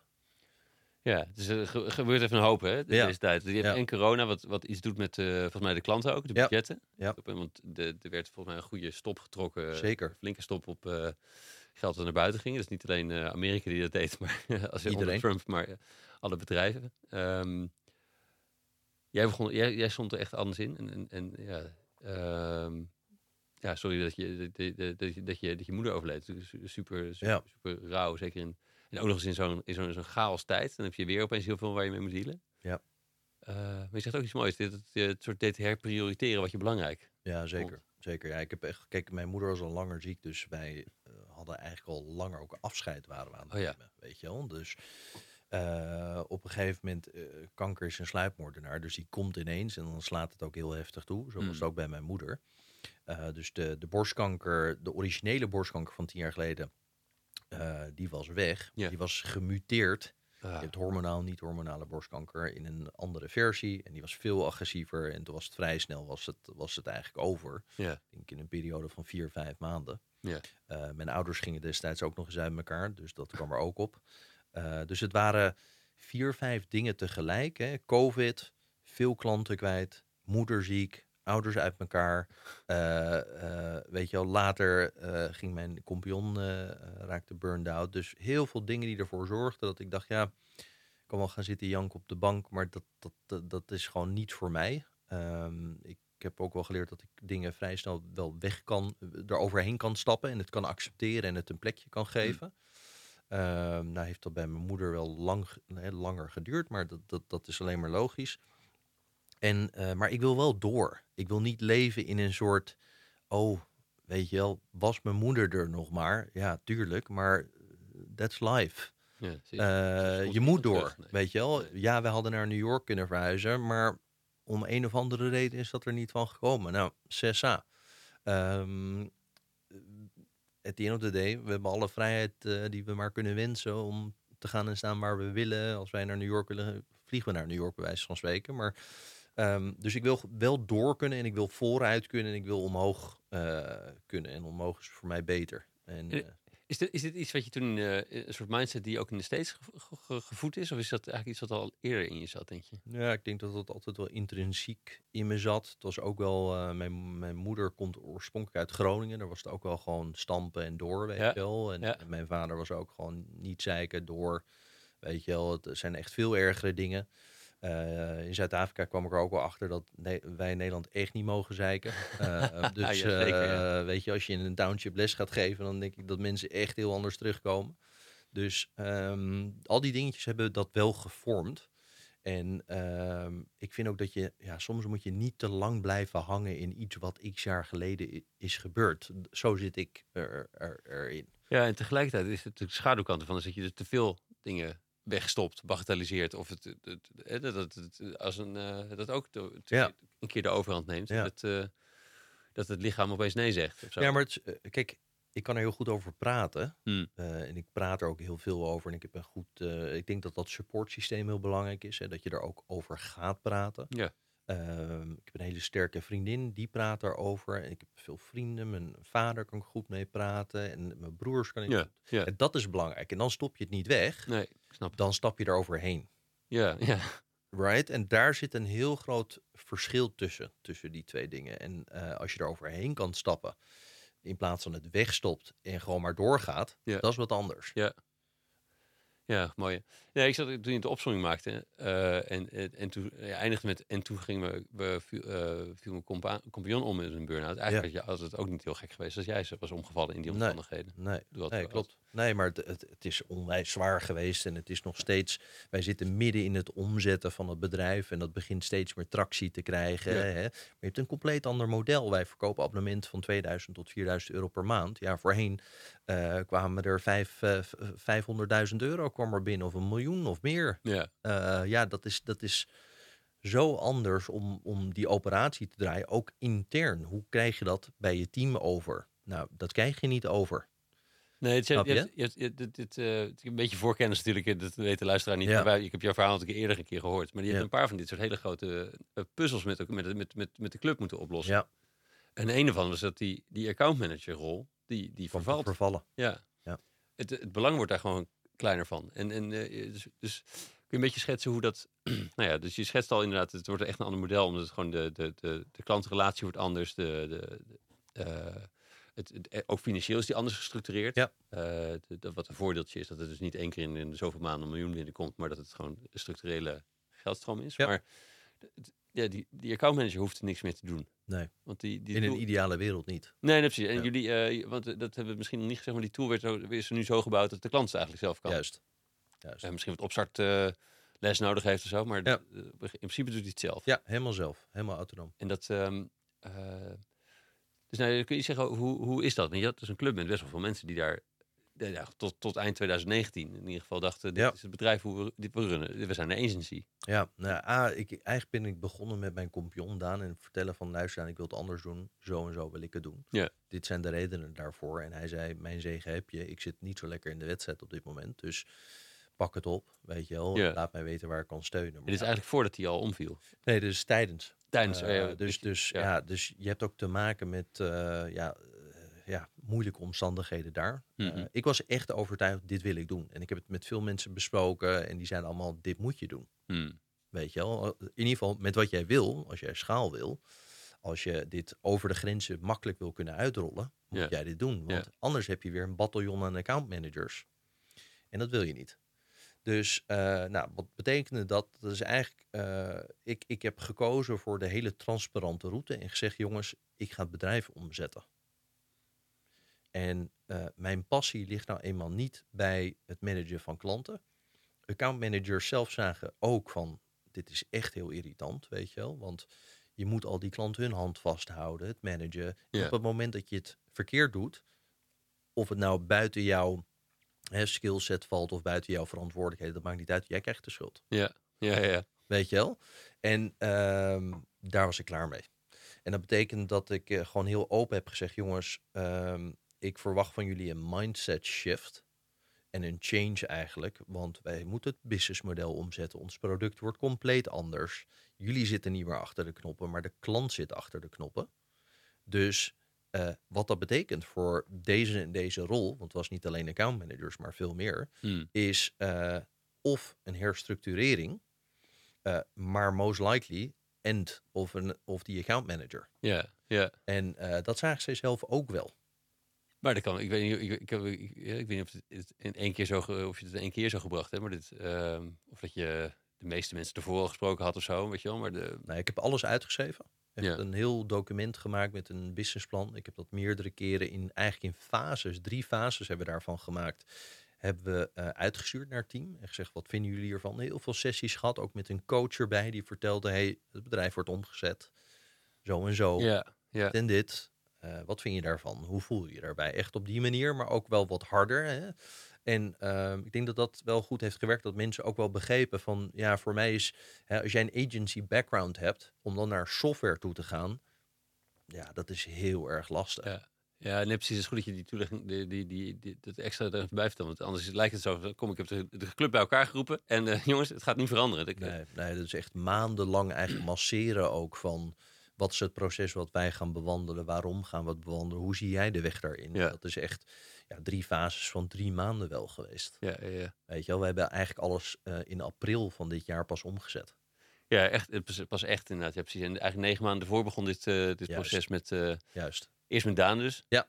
Ja, die, zit, die, die, die, die zat thuis, ja. denk ik. Ja, die zit helaas nog steeds thuis. Ja, ja. shit. Um, ja, dus, uh, dat is ook een soort uh, een heel traag proces. Ja, zeker. Want wij hadden echt een goed uh, klankbord aan, aan elkaar. En als dat dan wegvalt, vrij plotseling. we hadden wel gesprekken dat ik zei vandaan, volgens mij ben jij niet helemaal meer happy hier. Volgens mij moet je wat anders doen. Maar hij, hij, ja, hij voelde ook een soort verplichting hmm. richting mij om te blijven. Ja, en eigenlijk merk je dan dat je toch wel het slachtoffer wordt van je eigen goede intenties misschien. Uh, dus hij had eerder moeten stoppen, zoals je dat, dat, dat vaak uh. Ja, ja, ja, ja. Uh, maar dat is allemaal achteraf praten. Hè? Als je er zo middenin zit, dan heb je vaak niet die helderheid. Nee, nee. Nee, dus het is, is gesprek met hem. En dus, ik wilde net vragen, wat merkte jij? Want het is natuurlijk een, een, nou, het is goed dat we, de, dat we daar wat meer bewust van worden in dit hele ondernemerschapslandschap. Dat het, ik zie het ook bij, bij arbeidsongeschiktheidsclubs, maar dus de, of het nou verzekering is of broodfondsen, die het, het, het, komt gewoon veel vaker voor. Ja. Het neemt nogal een hap uit de, uit de gezamenlijke spaarpot. Uh, Zeker. Nog, nog, even los van hoe kut het is voor diegene die, uh, die zelf thuis zit ja. natuurlijk. Dat het, dat het goed is om er eerder gewoon de signalen op te pikken en daar iets mee te doen. Ja. En dat, ja, dat kan pas als we het erover over kletsen, volgens mij. Ja. Uh, en de, nou, ja, nee, het is. Mm. Ik, kijk, ik denk dat je goed moet kijken naar hoe ontstaat zoiets. Uh, en het is nooit alleen werk en het is nooit alleen privé. Nee. Het is altijd uh, vaak een combinatie van die twee dingetjes. Ik heb het helaas meer meegemaakt om me heen, zelfs ook bij collega's die bij ons werkten, die toch burned out raakten. En dan merk je toch dat als iets maar lang genoeg echt scherp blijft wrijven bij iemand intern, waar, ja, wat je misschien niet ziet, uh, dan gaat dat op een gegeven moment, heeft dat een tol. Ja. En ja, ik denk dat bij, bij Daan gebeurde privé een aantal zaken die ongelooflijk zwaar en moeilijk waren. En dan met ja, veel druk vanuit de organisatie om te helpen groeien, et cetera, erbij. Dat, dat, dat, uh, ik denk dat dat wat te veel was at the end of the day. Helemaal als je al te lang in het rood loopt, mm. ja, dan, dan loop je over. Nee, ja, precies. Het is een goede les in empathie. Dus dat je, dus als in dat je mensen die in het rood lopen, daar lukt het niet meer om dezelfde redelijkheid te hebben of zoiets dergelijks. Nee, of, uh, nee. of, uh, of om dingen op te vangen. De, Precies. Die hele veerkracht is weg dan. En Ja. dat, dat is, eh, als het goed met je gaat, moeilijk in te denken dat het bij iemand anders slecht gaat. En dat hij dat, dat hij dus ook zo Precies, ab- absurd handelt. precies, ja, ja. precies. Ja. Ehm, even denken, ik zit ook de, omwille van de tijd even te zoeken. Ik ben benieuwd, dus, je, je- dus die, al die accountmanagers moesten, reali- die, die realiseerden zich Ja. langzaam van dit bedrijf gaat een andere koers varen. Ja. Het, het, het is ook voor mij niet leuk. Nee, Dus tenminste, dat was de hoop, dat het, dat, dat het op die manier kon. In plaats van een revolt en allemaal Ja. cynische cultuur die je dan, dan Ja. hebt. Eh, Ja, ik ben ehm, eh, toch. Ja, ik heb echt veel met mensen gesproken over kunnen mensen zichzelf opnieuw uitvinden. hmm. Weet je wel? En eh, ik denk wel dat mensen dat kunnen, maar niet iedereen kan het. En- Ja, en, en, en je zou, in theorie zou je elke setting kunnen aanleren. Precies. Maar is het niet natuurlijker om een setting te vinden die lekker loopt? Juist. Dus het was in dit geval voor beide partijen vaak beter om uit elkaar te gaan. Ja. En dat betekende niet van, hé, hey, jij bent ontslagen, maar gewoon het contract werd niet verlengd. Of mensen gingen zelf weg en die zeiden ook van, ja, Steve, ik voel me hier niet helemaal senang bij. Ik begrijp dat jij dit wil, Ja. but it's not for me. En Ja. even goede vrienden, weet je wel. En andersom kon ik dat eigenlijk ook zeggen, dat ik zei van, ja, dit gaat niet iets voor jou worden. Jij wil creatief betrokken zijn bij hoe die campagnebriefing eruit ziet.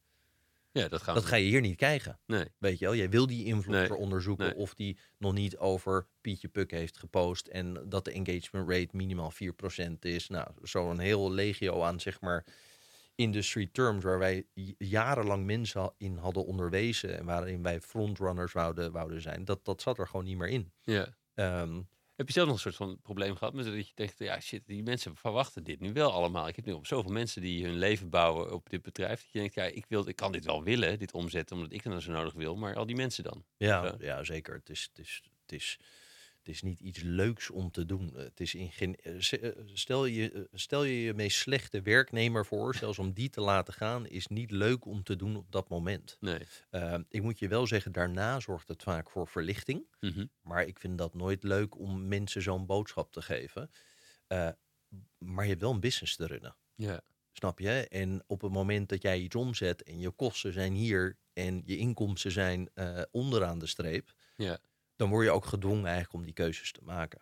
Ja, dan heb je in ieder geval een verantwoording. En ook een, het maakt het verhaal makkelijker naar jezelf en naar hen. Juist. Uh, maar ja, nog steeds kom ik die, die, die soort van uh, de probleem van ja, ik heb ze iets, eigenlijk iets voorgehouden, beloofd dat het zo'n bedrijf was. En uh, ja. die soort toch dat. Ja. ja, maar veel mensen hadden echt wel echt toffe programma's gedaan. Hè? Internationale programma's die awarded werden met, weet ik veel, allemaal awards voor Band-Aid, Johnson Johnson. We werden gezien als topperformer Ja, ja, ja. in de influencer marketing space. Dus het was allemaal wel tof, uh, maar het was niet iets wat ik wou. Ja, ja, ja. dus je hoeft ook niet um, heel erg bang te zijn dat ze niet goed terecht zouden komen. Zij zijn allemaal top terecht gekomen. Ja. Weet je wel, hebben allemaal goede referenties gekregen. En waren allemaal super slimme mensen en geen enkel probleem. Ja, nee, dat, maakt, dat helpt ook natuurlijk. Dat, ja, uh, en ik, ik, ik durf zelfs wel te stellen dat zij nu happier zijn dan dat ze toen waren. Of waarschijnlijk dat, dat ze nu waren geweest als ze waren gebleven. Ja. Dat had niet gewerkt. Nee, nee, nee, precies. precies. Hey, nu, um, hoe is het gegaan met het uh, je platformmodel, abonnementen? Dus jullie verdienen volgens mij, als ik me goed herinner, ik moet goed, dat je, ging, je hebt het allemaal verteld natuurlijk, uh, abonnementen voor de tool, de, ja. op de, de, de ad revenues en ja. op de, een, een, procent van de deal volgens mij, toch? Met ja. de influencers. Ja, ja. ja, dus eigenlijk is het heel simpel aan de klantkant, uh, 2000 of 4000 euro per maand. Uh, plus 1 tot 5 procent van de media spend die naar influencers gaat. Ja. He, dus ons model, wij helpen je eigenlijk van A tot Z met influencer marketing. Dat betekent dat je uh, een briefing in ons systeem kan zetten. Dat kan een template zijn. Je kan influencers vinden en zoeken. Uh, op basis van dataprofielen die, die, die wij maken van die influencers. Wij verrijken ook die informatie. Uh, wij hebben automatisch contracten, payments, content approval, het tracken van content, het tracken van creators en influencers, hoe zij performen op social media. En uh, wij zijn partner van Facebook, Instagram en TikTok. Dus we hebben heel veel inzicht in informatie die klanten anders zelf niet hebben. Ja. En uh, nou, je hebt eigenlijk twee onderdelen bij influencer marketing. Eén is wanneer een influencer content voor jou maakt en het deelt op zijn of haar feed. Ja. En het andere onderdeel is wanneer die content wordt omgezet in een advertentie. En uh, wij rekenen eigenlijk een basisfeer voor onze software op het moment dat jij toegang wilt tot ons netwerk van een miljoen influencers en een workflow wilt om influencers te vinden, te zoeken, te contracteren, de content te checken, et cetera. Ja, dat, is, dat laatste is vooral wat jullie toevoegen. Want het eerste is weer wat je eerder bedoelde. Dat je, in, dat je intapt op een netwerk. En Juist. toevallig een heel groot netwerk eh, in de Facebook, Precies, Instagram. Precies, Ja. ja. wij bereiken over 2 miljard mensen met al die influencers. En die, Ja. Eh, iedere week delen die influencers 50 miljoen stukjes content. Ja, ja, echt Weet je? Dus hard. we hebben onwijs veel inzicht in welke content werkt, welke content verkoopt. Maar de versneller voor klanten die met ons werken, zit hem echt op het advertentiegedeelte. Ja. Waarin je ja, een Instagram story verdwijnt na 24 uur. Maar als jij onze software gebruikt, kunnen die content 90 dagen lang in de lucht houden. Kunnen daar een advertentie van maken. Gebruik maken van de likeness van een influencer. Hmm. Van de content van die influencer. En ervoor zorgen dat het de juiste audiences bereikt op social media. Ja, ja dus het, eh, wat, wat, ik, wat ik het ook heel relevant vind, is dat het zo dicht zit op wat de klant die, die geld uitgeeft om, om meer omzet te draaien zit. Het, het, het, het helpt het helemaal direct. Want Juist. het, heel veel controle verkoop je daarmee ook. Alles is meetbaar. Je hebt controle. Ja. Jij bent verantwoordelijk voor de resultaten als klant zijnde. Social media is natuurlijk lift-off qua advertentiespend. Hè. Dus de globale indus- eh, marketingindustrie ad spend is Ja. 150 miljard. Ehm, en social media doet daar ongeveer 250 miljard van. Met de grootste groeiratio ten opzichte van ja. alle andere. ja, dat was een paar jaar geleden nog minder en dat wordt Precies, steeds meer. Ja. Precies, Ja. ja. Ja, dus het is ook. ehm, je zit op de golf in plaats van dat je de golf nog moet Juist, eh, a- aanduwen. juist, zoals juist. je het uh, had. Precies. Dat is het in de, dat is ja, heel fijn dat je dat aansnijdt, want dat is wij waren eigenlijk structureel te vroeg met Republish, met Frey en met The Circle zitten nu op de golf die lekker aan het eh Ja, ja. is. Dat is heel anders, ja. En daarom blijven klanten bij ons en zien ze ook iedere maand dit kost het, dit levert het op, ik kan lekker doorgaan. Ja, ja, ja. Hey, eh, die, ehm, die creator economy heeft ook een soort. Wat, ik, wat, je ook steeds weer over, over druk en over stress en over burn-outs gesproken. Over dat, het, hun model van het moeten produceren. Hoe, hoe, hoe relateer jij dat met, met eh, ook wat jullie kunnen bieden in dit platform? Ehm, nou ja, je hebt zoveel manieren nu hoe je content kan maken. Hmm. Eh, Je ziet eh, AI-driven influencers die helemaal niet bestaan, waar Ja. content eh, een paar druk op een knop is. Je kan variaties van bestaande content laten maken. Dus ik denk dat de inputs die nu required zijn om een stukje content te maken, Mhm. veel lager zijn dan twaalf maanden geleden. Ja, ja, ja. Echt 20% van de, van, de, van de effort. Dus die hele stroom die jij beschrijft, die horen wij ook veel minder. Ehm, en bovendien, wij proberen juist merken en de right influencers bij elkaar te brengen. Ja. Dus wij, zor- wij, dat zeggen we ook, we willen die connectie faciliteren. En als die connectie er is, dan is het content maken ook een stuk makkelijker. Hmm. En eh, dan, eh, ik heb zelf eh, acht jaar lang voor e-mers geschreven als columnist. Ja, op een gegeven moment ben je een beetje door je ideeën en nieuwe innovaties heen. En toen vond ik het bijvoorbeeld ook een mooi moment om de vlag over te dragen. Dat zie je eigenlijk bij influencers ook. Op een gegeven moment hebben ze dat x jaar lang gedaan. Hmm. Mooi kanaal opgebouwd. Ze kunnen dat kanaal vaak verkopen. Oké. Ehm, dus eh, dan kunnen ze zeggen, nou, dat is mooi geweest. Ik, ik, ik ga wat anders doen. Ja, ja, ja, precies. precies. Ehm, hey, je zei het al, je, je moeder overleed en daardoor ben je anders in het leven gestaan. Eén Ja. één is dat je een soort uh, merkt in dit bedrijf, ik wil wel een bedrijf dat het voor mij, wat, eh, wat, wat, wat ik ook wil, zeg maar. Het is ben ook een beetje op de droom van wat voor type onderneming wil je runnen. Zijn er andere dingen die je, die, die je merkt van, ik, ik ga mijn leven echt anders inrichten? Ik, ik, misschien een bepaalde missiegedrevenheid of begaanheid met dingen? Of, of zijn, wat voor dingen zijn, zit, zit er nog meer in die, in die voor en na? Ja, zeker. Ehm, ik, ik, ik bouw gewoon van een paar dingen die ik niet met mijn moeder heb kunnen doen. Ja. Weet je wel? Dus we hebben, ehm, mijn broers en ik hebben alle drie nog een reis gedaan met mijn moeder. Dus ik ben naar Vins Lapland gegaan voor het Noorderlicht. Ja, En, eh, vet. weet je wel, dat, dat eh, heb ik samen met mijn moeder gedaan. In die, in die, Ja, die- toen zij ziek paar- was. in die eh, paar, la- paar laatste ja, maanden nog. Ja, ja, ja. En ehm, uiteindelijk is mijn broertje nog met haar weg geweest naar eh, Sicilië. En drie, maanden drie maanden later overleed ze. Dus je merkt ook wel dat ja, iemand zijn mentale gestel heel belangrijk is voor hoe je zeg maar, het leven inricht en hoe je hoe lang het volhoudt. Maar ehm, voor mij zijn experiences heel belangrijk. En daarmee bedoel ik eh, nieuwe eh, zeg maar, culturen leren kennen. ehm, talen, landen en reizen vind ik onwijs belangrijk. Dus wij zijn eh, in het begin van het jaar Zuid-Afrika, Namibië, Mozambique ehm, hebben wij eh, be- eh, bekeken. Amerika zijn we vaak geweest. Allemaal nieuwe landen proberen we het gewoon te ontdekken. En ik merk dat dat, weet je wel, wat ik belangrijk vind is, stel ik stap morgen onder, eh, onder een bus, dat ik wel geleefd heb. Hmm. En leven voor mij betekent ja, eigenlijk dat. Weet je wel, natuurlijk goede vrienden, familie, sterke band, mooie relaties, mooie herinneringen maken met elkaar. Ja. Eh, dat, vind, dat vind ik eigenlijk het allerbelangrijkste. En zo snel mogelijk. Want tijd, weet je wel, ook hoe jij dingen ervaart op je dertigste versus je zestigste. Wij zijn altijd maar aan het sparen voor om op ons zestigste dingen te kunnen doen. Ja, een mooie auto te kunnen kopen, weet ik veel wat. Maar hè, noem iets wat je happy maakt. Haal dat eens naar voren Ja. zodat je nu kunt genieten van hetgeen hè, wat, wat je ook op een compleet andere manier vaak ervaart dan dat je doet als je wat ouder bent. Ja, ja. Dit, dit, dit zegt hij. Ik weet niet of je het boek gelezen hebt, maar eh, Dying with Zero. Die with Zero van Ja. Bill Perkins. Ja, ja, nou, dat het is een boek die heb ik eh, de afgelopen maand vijf keer cadeau gegeven. Oh ja? Ja, Ja, dat is een goede vraag. zowel een vrienden van mij als mijn schoonvader bijvoorbeeld. Ook gewoon om toch iets anders daarnaar te kijken. En hij zegt ook, experiences zijn het allerbelangrijkste hè, at, at, the end of the day. Ja. Eh, Zit is het niet, maar meer wat je de precies, ervaringen die hebt. precies die ervaringen. En dat vind ik, zeg maar, op die manier ben ik echt gaan leven. Ook omdat ik weet dat mijn moeder dat onwijs mooi vond. En eh, ik moet zeggen, daar word je gewoon happy van. Ja, ja. En zit er nog iets in wat je bijvoorbeeld met je onderneming wil kunnen betekenen? Dus dat je. Eh, ik- ik- ik- ik, ik, gun ieder zijn bedrijf en zo. Ik ben ook, Ja. ik ben ook, ik vind het ook zo, ergens vind ik het ook mooi als, als, een, als, een, als een bedrijf iets een, een, een bepaalde impact kan hebben. Ja, ja, impact. Ik denk dat dat bij, bij de Circle is dat best wel lastig om te hebben. Hè. Wat ik het mooie vind is dat wij veel mensen eigenlijk werkgelegenheid geven. Dus mensen hebben echt een werk en een onderneming gebouwd op de opdrachten die wij hun hebben kunnen geven. Ja. Nou, dat, dat is mooi. Ehm, mijn persoonlijke droom is altijd om een, een netwerk aan scholen op te zetten in Zuid-Afrika bijvoorbeeld. Hmm. Eh, mocht ik het bedrijf ooit verkopen, maar ook eerder al. Hè, als ik, Moet je ook eh, naar voren halen. dus, Precies, ik ook naar voren halen. Dus dat is een van de lessons die ik heb eh, geleerd. Ehm, eh, maar ik vind, hè, we hebben zeg maar minder een, een we kunnen minder milieu-impact hebben Ja. of een duurzame impact dan misschien dan dat we zouden willen. Maar we hopen dat eh, wel toe te voegen aan, aan, aan de core van wat we doen.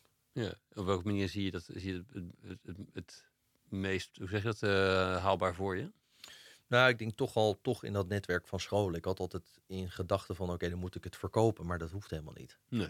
Weet je wel, dat, ja, eigenlijk onzin. Start er gewoon nu mee. Dus ik ben er steeds meer mee bezig. Nou, je ziet ook bedrijven die, die de- ik moet denken aan Moju van, de, van het boekje dat ik voor me heb liggen. Die, Ja. die, zeggen zoveel procent van onze omzet gaat gewoon naar het planten van bomen. Precies.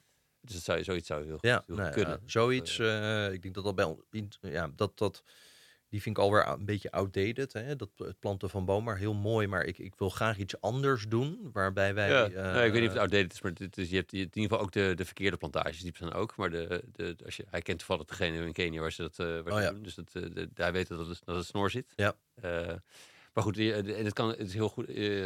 Eh, het hoeft ook niet dat, dat vlak te zijn natuurlijk. Het Nee. een thema voor jou zijn dat die scholen waar je in die township Precies. zit. Wij, eh, dat is één. We zijn in maart van dit jaar eh, naar Nepal geweest. Om Oh, ja. hoortoestellen aan te meten bij ja. mensen. Echt helemaal afgelegen. Een reis van 35 uur om daar dus 50 ja, hoortoestellen. Dus het kan voor mij op verschillende manieren. Hè. Bomen planten, hoortoestellen aanmeten, scholen bouwen.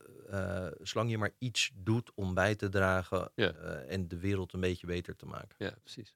Ja, mooi. mooi. Hey, eh, we, we, je noem- we doen- kwamen net al op één boek. Ik weet niet of dat eh, toevallig net het, eh, het eh, hoe zeg je dat? Het, eh, dat is het uitdruk nou, het, eh, Ja, voor je voeten weg, het gras voor je voeten wegmaken. Nee, maar de, eh, ik was benieuwd of jij eh, eh, wat- inspiratiebronnen voor jou zijn, voor jouw ontwikkeling als ondernemer, Ja. of als, als, als mens zijn in Ja, het leven eh, staat. dat, dat boek zeker. Maar, dat is de, zeg maar als ondernemer heb ik één boek wat ik echt heel mooi... Je hebt onwijs veel managementboeken. En eigenlijk vertellen die heel veel van hetzelfde. Eh, en die vertellen ook echt meer over strategie, maar niet zozeer over execution en de praktijk. Wat ik een heel goed boek vind is van ehm, Frank Sloopman. Amp It Up. Amp it up. Amp It Up. En ehm, hij beschrijft eigenlijk op een hele praktische manier. Ik denk dat het voor veel mensen een vrij. Ik vind het duidelijk. Voor veel mensen zal het overkomen als cutthroat, weet je wel. Of, of hard. Maar ik vind het gewoon het scheppen van duidelijkheid en hoe je dat doet in je organisatie. Ehm, ik vind het eigenlijk een waardevoller boek dan veel managementboeken die ik ook heb gelezen. Ja. Een andere vind ik From Zero to One van Peter Thiel. Ja. Uh, dus dus uh, dat, uh, die twee, ik denk als je die twee leest, en met name de laatste over managementboeken is altijd een beetje theorie, conceptueel, strategische frameworks. En Brab is hoe pak, pas je dat eigenlijk in de praktijk toe op een heldere manier. En, en ja, dat vond ik een hele mooie, ehm, eigenlijk voor iedereen wel om te lezen. is ook een Nederlandse man, de CEO van Snowflake. Snowflake. Ja. Ik, ga, ik ga eens opzoeken. Ja, Leuk. Zeker, zeker. Leuk. Leuk. Hey, mag ik je bedanken voor, je, Ja. voor het, eh, ja, het mooie verhaal, open verhaal. Ehm, en eh, voor, voor, voor het werk. Ja, Leuk. Kors, jij bedankt. Ja, mooi. Thanks. Ja, dat was hem alweer. Heel erg leuk dat je helemaal tot het eind hebt geluisterd. Dankjewel. Abonneer je op de podcast om zeker te weten dat de volgende aflevering jou ook vindt. Wil je niet wachten, maar weet je niet welke aflevering je moet kiezen? Op de website vind je verzamelingen afleveringen rond verschillende thema's van het ondernemerschap. Zoals co-founderschap, visionairs die het systeem veranderen en het uitvinden van welke vorm van een bedrijf bij jou past. Deze vind je naast uitgebreide show notes met alle lessen en links van alle afleveringen op www.studiogeorge.nl slash podcast. En ik probeer in mijn interviews met mijn gasten de belangrijkste inzichten te ontdekken van hun reis als ondernemer. De kern van hun lessen kun je wekelijks tot je nemen door je in te schrijven voor mijn nieuwsbrief Shots of Strategy. Elke vrijdag deel ik daar of de drie belangrijkste inzichten van het gesprek, of een oefening, een tool of een deep dive in een leiderschapsthema van ondernemers. Schrijf je in op www.studiogeorge.nl slash shots of strategy, allemaal aan elkaar. Als laatste, wil je groeien in je ondernemerschap? Ik help je graag om heel helder te krijgen wat je visie en waarden zijn. En om daar een bedrijf bij te ontwikkelen dat slim werkt, bij jou past en het impact maakt. Een mix tussen coaching en advies. Een mix tussen business skills en persoonlijk leiderschap. Kijk op www.studiogeorge.nl slash coaching voor de opties. Heb een goede dag en tot de volgende.